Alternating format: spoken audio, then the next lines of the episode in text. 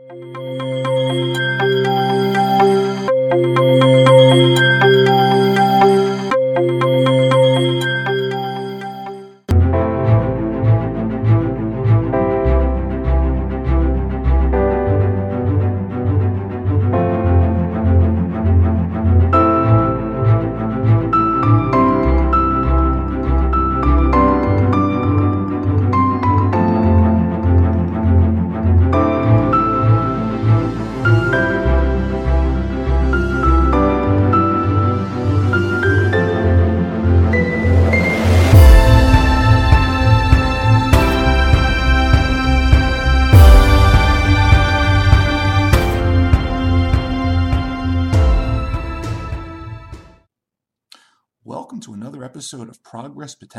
Possibilities discussions with fascinating people designing a better tomorrow for all of us. I'm your host, Ira Pastor. Welcome, everybody, again to another episode of our show, bringing you another really fascinating guest today, uh, helping to create a better tomorrow on some really unique fronts. Um, we have the honor today of being joined by Michael Lahiff, who currently serves uh, as chairman and chief executive officer of a company uh, here in the Philadelphia area called called Zero Eyes, which is a an intelligent video analytics company that uses artificial intelligence uh, with existing security camera technology, ultimately to detect weapons uh, and ultimately send alerts to local staff and first responders to potentially negate uh, dangerous situations, save lives. Uh, the company uh, delivers what they call proactive, human verified artificial intelligence gun detection solutions uh, that integrate really nicely into existing security cameras to ultimately stop this, you know, the wrath of, of mass shootings, of gun related violence that we say ultimately by reducing response times, uh, helping to provide actionable intelligence and, and, delivering again clarity to, to save lives. And it is the Zero Eyes is the only uh, AI based gun detection uh, platform platform with the United States Department of Homeland Security Safety Act designation. Uh, prior to founding Zero Eyes, Mr. Lahiff served as the director of digital programs uh, at Comcast, NBC Universal. There he oversaw the coordination between uh, project management teams and software development teams, delivering uh, numerous digital products. And before uh, joining Comcast, uh, Mr. Lahiff was the managing member of uh, Horseman Partners, which is a private equity fund focused on the acquisition of small and medium-sized businesses. Mr. Leaf also spent 10 years in the U.S. Navy. six of those served as a Navy SEAL, and during service, he received uh, numerous medals, including the uh, Navy Marine Corps Achievement Medal, the Navy Good Conduct Medal, uh, the Global War on Terrorism Medal, the National Defense Service Medal, NATO Medal, and many others. Mr. Lahiff holds a Bachelor of Science degree in Business Admin and Finance from Columbia College, his MBA in Private Equity and Venture Capital from here at the Wharton School at Penn, and we're honored to have him with us today. Uh, Michael Lahiff, thank you so much for taking time to come on the show show. Yeah, thanks for having me on. I appreciate it.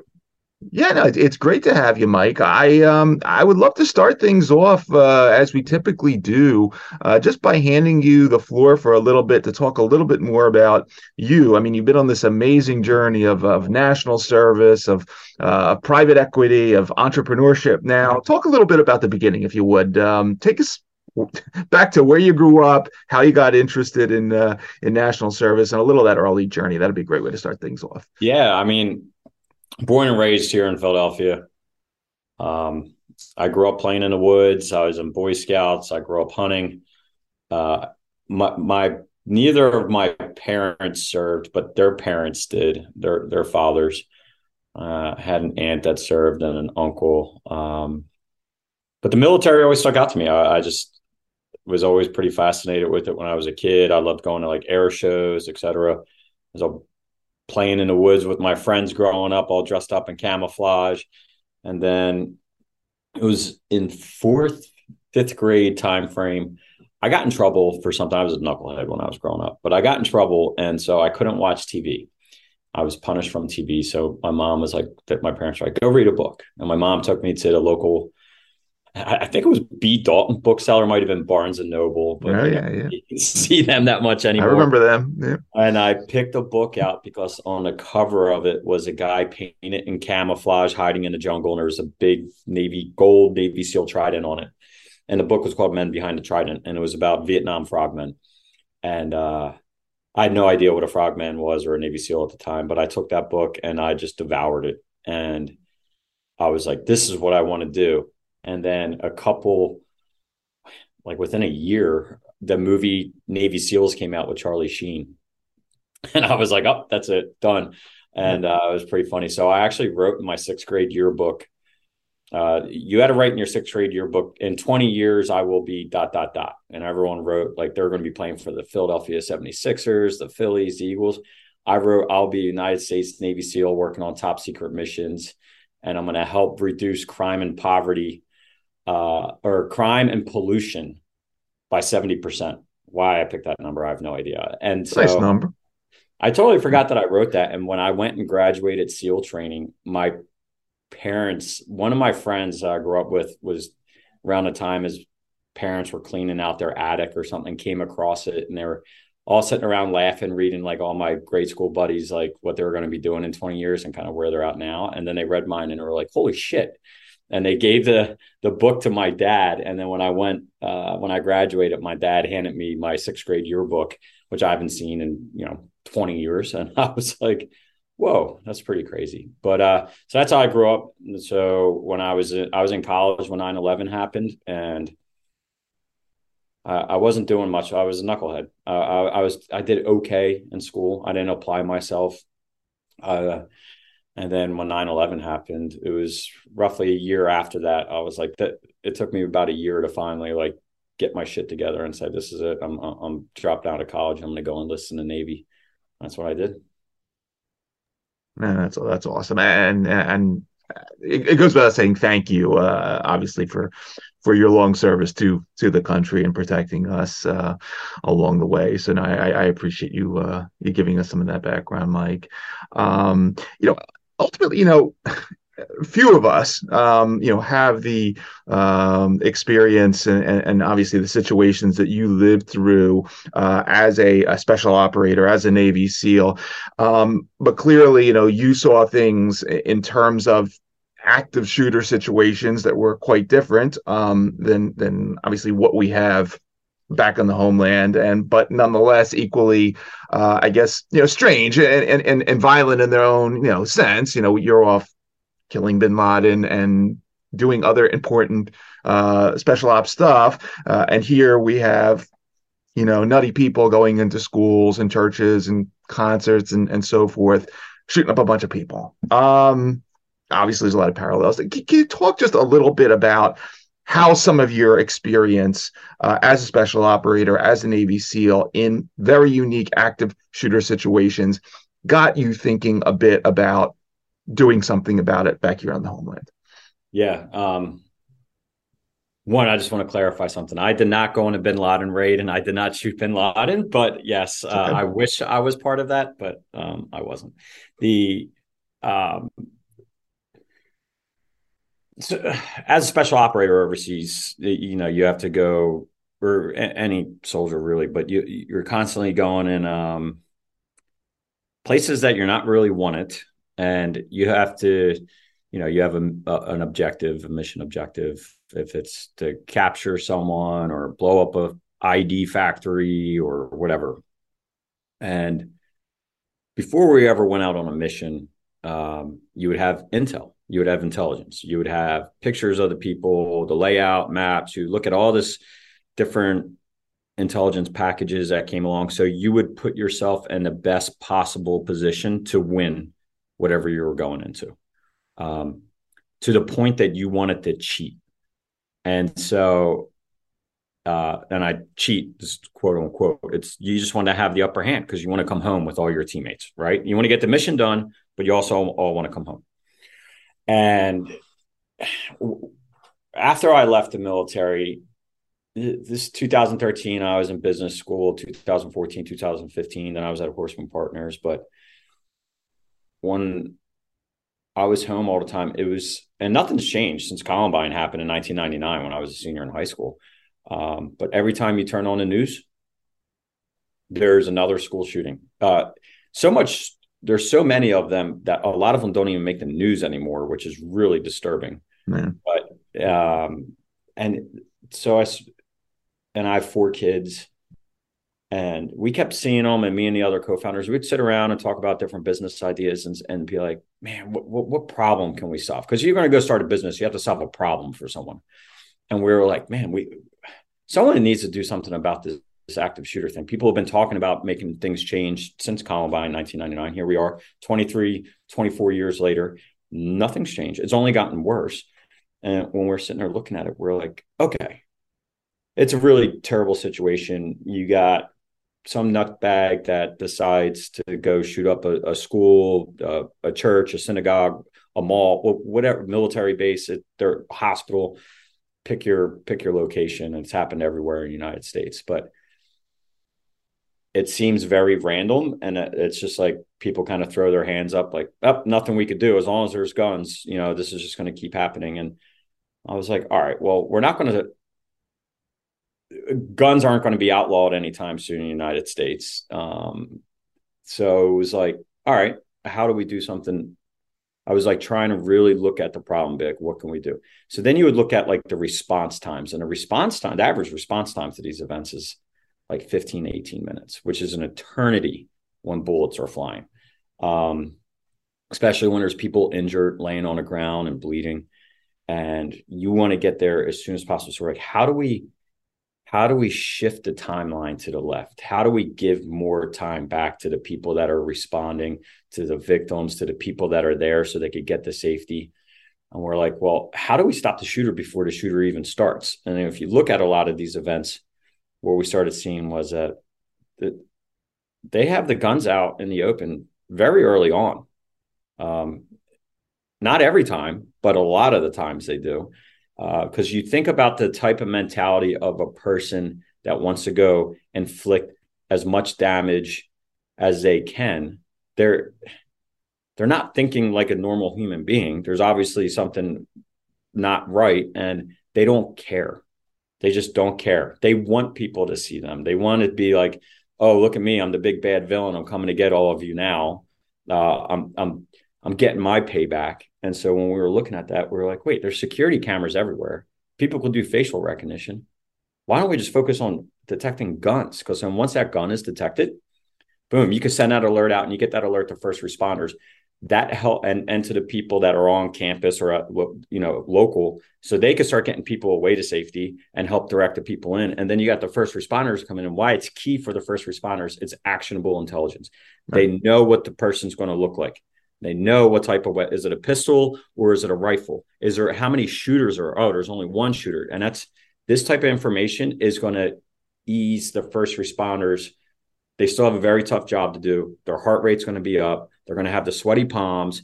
They're going to uh, get in tunnel vision when they're responding. But having more intelligence before going in, having more descriptions, and they know exactly where they're at, you're going to decrease the response time, and then you can save lives. And so that's drawing those parallels. Every time we were overseas, it was like, oh, we wanted more intel. We wanted more intel. Well, let's get the first responders more intel before they just show up blindly at one of these. Yeah. Yeah. And continuing now off of that, because you know you've put together this this amazing team at the company. Obviously, you you needed to assemble folks with your backgrounds and, and understanding sort of every possible scenario. Um, but at the same time, you know, you're bringing in these advanced tools and AI I don't need to say. I mean, it is it's such the hot topic nowadays, and we've had the honor of having uh, folks on from various you know areas of the military. Uh, Admiral Selby on the other day from Office of Naval Research talking about artificial intelligence. You know, directed energy that sees the you know, the drones coming towards the aircraft carrier is 50 miles out. When do we fire the phalanx gun and all that stuff? You're dealing now with stuff a lot closer. Talk a little bit about sort of, you know, obviously you got to bring in, not I'm saying the, the nerds that know the AI really well, but talk about merging those cultures together because you're dealing with 2023 technology plus, you know, all the cool stuff that you know. Talk about what it's been like to sort of build this from the ground up and integrate sort of these different sort of tool sets that you need to get this done. Yeah, it's the to have good AI, computer vision model, what uh, no matter what type of AI field it falls into. Um, I'm going to focus on computer vision because that's where where we're at. Um, you need good data. if you don't have good data and if you don't have a good annotation team that is constantly scrubbing your data set and and and being very very disciplined about it you're going to have crappy ai uh, if you and for our use case if you have a bad computer vision model you're going to get lots of false positives and then not only that you're going to increase the likelihood of getting a false negative which is we'll deal with false positives all day long because we put a human in the loop I, we could get annihilated by them. It's okay. We could take that. It's the false negative that we're we're worried about. So you want to have um, really good data. And early on in the company, what we realized was, all right, well, we need good data. How are we going to get good data? We had to make it and create it ourselves. All the data that goes into our computer vision models, we create it in house. It's proprietary to us. How we annotate, how we segment the data, all the different attributes that we we we come across when it comes to like lighting, distance, type of camera, et cetera. We track all of that so we could see what levers we can pull so we could get better detections. So we decrease the likelihood of a false negative while also trying to decrease false positives. And it's the constant balance. Um, the good thing about bringing folks in from merging the two worlds of you know technologists and, and military veterans that want to make a difference. Um, it was, I'm not going to say easy, that would be the wrong word, but merging those two worlds with a common mission, um, people that want to go do good and want to do something, it was, it's not easy, but it would, it helps when you have a really good mission and vision. Um, so you can rally everyone around what you're trying to do and you know the, what the veterans brought to the table at least early on um, is the teamwork the leadership the communication skills not being timid to go out and try something new and put their put their name and reputation on the line and we had to do a lot of testing we had to go out and film ourselves in all these different areas we had to really put it out there while we had you know the uh, that we have with us they loved it because they were riding side by side with us and we're like, hey, we could do X, Y, and Z. We would have some good ideas. And they're like, yeah, we could make that a reality and like going back and forth and whiteboarding sessions together. Because I mean, computer vision's been around for a very long time. It's not like it just popped up in the last 10 years. But what what we're seeing now is um, the processing power needed and the cost of that to to put this at scale has significantly come down over over the years um, the being able to train models and using a processing p- power for that has gotten easier and easier um, more accessibility to the right technology that you need to make that happen and the right hardware and there's all these great theories out there you know you got super smart phds working on all this stuff and it looks great in a textbook or a classroom setting but when you go take it to the real world where the rubber meets the road things will start to fall apart and mm-hmm. and, and we the the vets and, and the people that we brought in the company that weren't those technologists in the beginning really helped take that from the whiteboard to reality. Outstanding. Outstanding. Yeah, I mean, you've been um, clearly uh, extremely successful. I mean, you have a bunch of uh, use cases uh, that you you know you go through on the website, and we'll put the links in the bio. Uh, talking about educational facilities, commercial, government, and then you know you you, you parse these by indoor and potential outdoor applications. Um, big partners, Subaru here uh, in North America, FedEx, DHL, and um, I'd love you to talk a little bit about some of the. I mean, obviously nothing confidential here, but um, one of the things I sort of gleaned on the site was you know you have these um, very large footprint facilities that are out there, whether they're the auto manufacturers or in the case of you know mail sorting, um, where you got a very large sort of uh, groundwork to cover, but uh, you know, um, you know, you have to be very specific uh, that you're highlighting the right people amongst this big workforce. Um, could, could you say a few words about some of these commercial uh, successes that you've had? Because I think they're quite interesting to uh, as as an example of you know the types of adoption that you're that you saw early on in the in, in terms of the company. Uh, you just mean for the type of clients that we? Yeah, yeah. I mean, if you could talk a little bit about just sort of, you know, because you're obviously being very successful getting these clients uh, on board. So anything you can talk there. I mean, it's just it, it's a signal of what's going, what's wrong with the United States and what's going on. So rewind back time a little bit.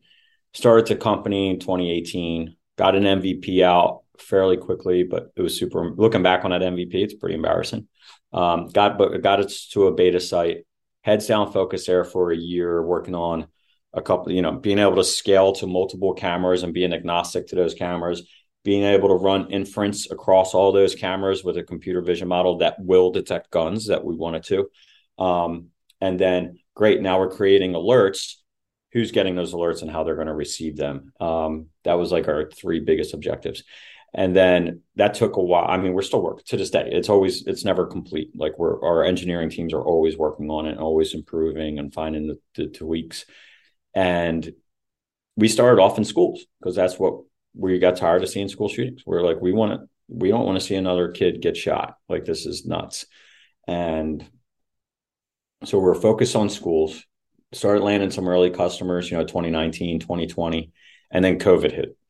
Well guess what no schools were in session and they went into a holding pattern. But what happened in the US was there was lines three, four, five blocks long to gun stores to the point where they sold out of assault rifles. Like we sold out of assault rifles in the United States. People were very worried that, you know, the world was going to to shit very quickly, like zombie apocalypse style or something. And then then you had all these things going on with like defunding the police and the fight against police. And then so the police you see pull back in a lot of these cities, um, which is very unfortunate. And that all merged into this perfect storm of gun violence. Like it's an unfortunate perfect storm, but that's basically what it is to gun violence at levels that we've never seen in the United States. And it's it's horrendous. Then schools come so when the schools were out, that was happening. We started going out to conferences and you know we were doing a lot of live demos and we are making a name for ourselves. And uh, we got into a position during covid because there wasn't employees at a lot a lot of these places. They're like hey can you guys come and install and test while we don't really have anyone here so we can see we're you know we're worried about the disgruntled employee or you know uh, an active shooter unfolding at our place and so we were like, yeah, of course. And then so we started landing commercial clients, and it was every everywhere from a, a warehouse to a corporate campus to office buildings to shopping malls, and then schools came back online, and then school shooting started again, and then we had those three. But then you also have active shooters on military bases, and so we started going into military bases, and I mean if you look at the history of active shooters, mass shootings, just, even just in the last 10 years, it's everywhere. It's, there's, it's not in like one, everyone talks about the schools because it's terrible, but right. it's everywhere. Yeah. I mean, I, I, I, uh, it's sad that we need your product, but I'm glad that you know it's being adopted this quickly, and I love to see companies like yours, you know, that you know have such, you know, they've only been around a couple of years, but you're getting the clients, and it's, you know, I, I tell people, I'm like, hey, if we get rid of active shooters, mass shootings, like there's no more. Right. We want. uh, yeah. Are we going to? The business is gone. Fine. I don't. I mean, right. but guess what? We we want. I'll find something else to do. Right. what about the um? Because you also sort of parse on the website sort of the outdoor, indoor um uh, potential you know applications, and I you know obviously I don't follow them all, but I do remember as you were mentioning Columbine. You know, um, Columbine started outside and there was a bunch of shooting and then ultimately it got to the school. I think the same thing with Sandy Hook. Um, can, can you say a few words about that? Because it, it seems like, you know, your, if your technology can, you know, stop things from even actually getting in the schools. And what are, I guess, just some of the unique issues that come with with the indoor outdoor component of developing this technology. Yeah, it's it's the real reason why we say indoor outdoor on our website is just for for customers uh, just because some people are like oh i just want to put it on exterior cameras. And it's like no you kind of want it on both. And here's why. That that it's not every situation uh, a large majority of the time it, it all starts in a parking lot. The person has to go like sandy hook started out in a parking lot in a fire he parked his car in a fire lane. Uh parkland yeah he carried it in a bag into a stairwell and then he was inside the stairwell on a video camera pulls the gun out of the bag and he takes takes some time there messing with his gun probably pumping himself up mentally until he steps in the hallway to pull the fire alarm. Uvalde started out with crashed his truck moved his way across the parking lot. Um, you see this time and time again. Uh, however there's those instances where it does start from inside or say hey you did get in a perfect world for zero eyes is the person's out in the parking lot we get a detection before shots are fired get the alert out and they apprehend the individual before anyone is hurt perfect world for us but we don't live in a perfect world um, I hope that does happen one day. I truly do think it will happen, but all the other types of scenarios are going to happen. We're going to experience them too. Where, yeah, you, maybe you do get the alert outside, but he he's moving so that person's moving so fast. They're already inside the building. You still need to know where they're going in that building, and you want to be on those cameras in there to get the detection. Because when 911's receiving all their frantic phone calls, they could get that zero eyes alert now. Now they could be like 5'10, white male, assault rifle, northeast corner of the main building, first floor. That was the last camera alert. And that's critical because when the police are responding, they have no idea what they're going into. It could be a 100 acre campus, it could be a 10 acre campus. That's still a large piece of land and a lot of buildings to work through. And you need to get them right to where the threat was the last known location.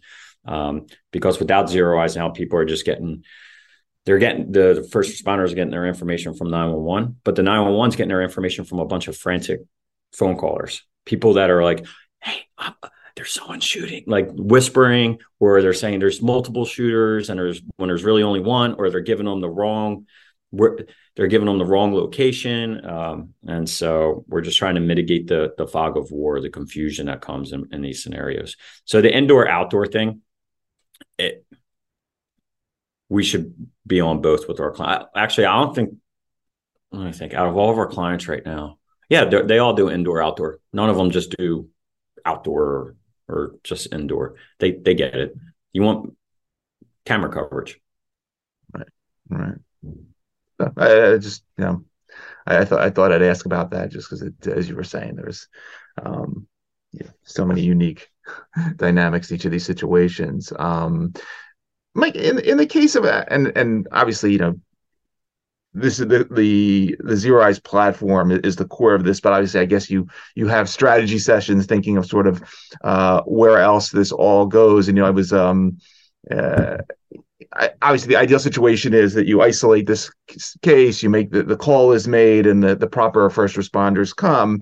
Um, you know, I, I had uh, right down the road here in Philly also a couple months ago. I had this uh, this company on from a, group called Ghost Robotics, which is oh, doing yeah. really cool things.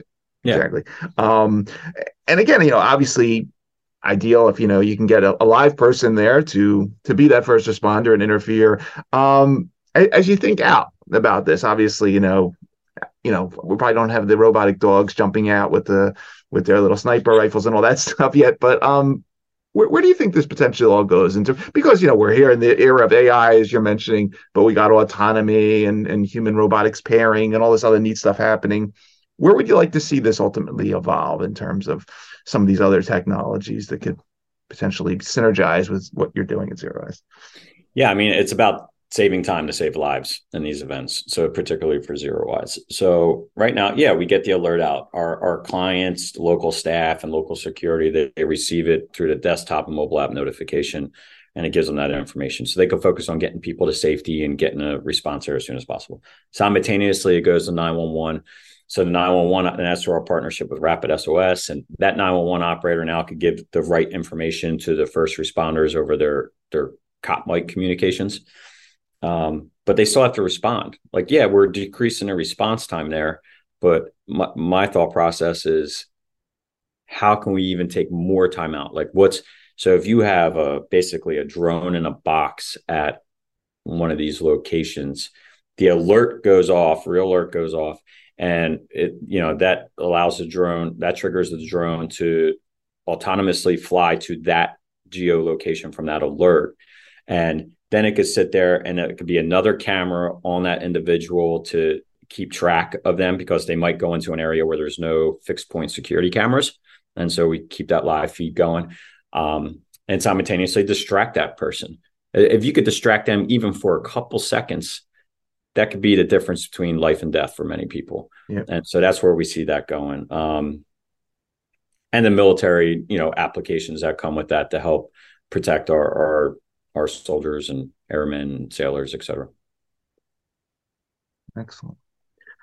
Mike, you you were recently um, you you received an award uh, from the Philly Business Journal uh, as a an extremely important veteran of influence, and, and your company uh, has has hired dozens dozens of veterans. Can you just talk a little bit about uh, obviously the importance of, of hiring veterans, but also sort of the um, you know eh, defense tech in general um, has become a very hot area, as you know, in sort of the private equity space and sort of the uh, this connection that we now see between um, startups and and our defense department getting involved in investing in uh, defense tech startups, uh, uh, veterans based businesses, and so forth. Say a few words about that because I think there's an, an, incredible sort of potential here for um, sort of the development of this whole space out uh, beyond you know you know where we are today. Yeah, it's there's a lot to unpack here. So yeah. I'll start with one. One, we love hiring veterans. We have, you know, 130 people in our company, probably over 70 veterans right now. Some are still on, you know, reservists and they go do their one week in a month, two weeks a year. Um, some are completely out and and then we work with people that are on active duty that come over as an intern and then we hire them as they transition out. And you know having that bridge for veterans so they know they have a, a place they can go to and there's a mission for them is very important for transitioning vet, vets. Um, and you get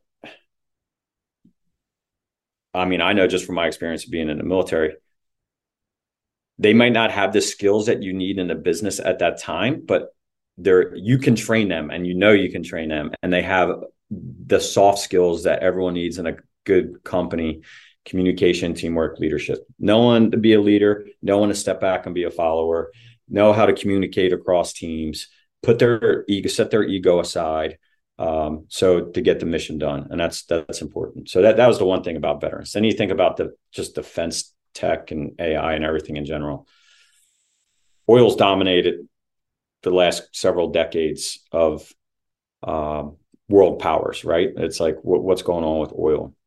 In the future, you're going to see that with all the chips that have to go into AI, because whoever's dominating AI, uh, unfortunately, is that's what's going to win on the battlefield uh, in the future. And uh, you're going to see that being more and more important. The problem with the defense tech industry today, it's very slow to adopt and to get through. You have all these great startups out there working on super cool tech that can really help uh, on the battlefield, and um, it just because of the bureaucracy and everything that you see coming out of the Pentagon and and the red tape to get this adopted and into the hands of the people that can use it on the battlefield takes years. Yeah. Uh, and pe- there's a lot of people out there doing good work to try to you know decrease that time, but time is of the essence when you think about that. And so I think you're going to see a lot of changes in that over the next couple years. People are really starting to grasp that. I just hope we're not too far behind the curve against other other folks in the world.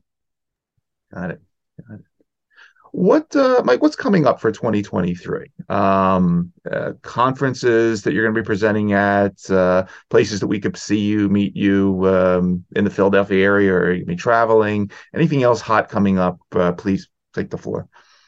Oh, um, you know, even, I have to look at our conference schedule. We actually decided to scale back on a lot of conferences this year because they're expensive, a lot of time, and then you got to send your team out there. And so we went to a lot over the last like year and a half, two years, and then because we were trying to figure out which ones we really want to just put all of our eggs in. I have to figure out which ones they are. Um, you know, I'll be down at the Wharton ETA conference, uh, awesome. a few other ones, but I'll let you know after. I can't think of any off the top of my head at the moment that are really uh, sticking out to me that we'll, we'll be at. We, we go to a lot of the security conferences. You'll see us at the AI conferences, et cetera, the, the, the typical ones. You'll you'll see some zero eyes representation there for sure. Awesome, awesome. And then just one thing. I mean, the name of the company. I, I, I um uh, I was, you know, I was talking to, I don't know if you saw the episode I did with John Sherman at the Pentagon um, recently, where he was going through all this concept of zero trust and this whole new $10 billion sort of system they're building down there. Zero eyes. It, I mean, I, I assume it just means that there's no eyes on the, but the AI is doing all the work. But does it have another meaning beyond that? Yeah. So that, I mean, it's kind of do, twofold. So yeah, you, you, got that meaning, and it was also coming back to uh, in the military when you're doing cryptology, like you're putting crypto into a radio or anything that, or yep. you want to wipe crypto, you want to wipe crypto, you would turn it and it looked like uh, we call it Zing out the radios, Z, turn it to okay. zero eyes because it was like looks like two eyes together, and it was it was kind of a play on the military crypto background into AI to zero eyes. You got the AI scanning, so it was kind of, and we just thought it sounded cool. No, yeah, it's it's very cool. I have to say that. I was just like, I wonder if it's connected to what the, the zero trust architecture, but whatever. I did not come up with the name personally. There was a, another guy that came up with it, and we loved it. Ran with it. Yeah, no, no, it's a, it, it, it's an awesome name. No, it's um really really great stuff, Mike. Um, I, I just you know, I said I, I I love seeing young companies grow as quickly. Uh, I mean, as again, it's a, it's a shame we need this service, but uh, the fact that you know you're developing it and you're getting it out there, I just I'll root you on uh, until you know until there are no more mass shootings, and and and it's just really really great stuff. Um, again, for everybody that uh, is going to be listening to this particular episode of our show uh, across the podcast networks or watching on the YouTube channel, uh, again, you've been listening to Michael Lahiff, Chairman, Chief Executive executive officer of Zero Eyes. Uh, we will put the the link to the company in the uh, bio of the show when we go live. But uh, Mike, I want to thank you for you know taking your time out of your schedule to come talk to us a little while about everything you're doing. Obviously, thanks you for doing it, and obviously, thank you for your long. Uh, history of service to the country, and as we like to say on our show here, you know, thanks for helping to create a better tomorrow uh, and a safer tomorrow for all of us via what you're doing. It's a really great story. Awesome, thank you. Appreciate you having me on.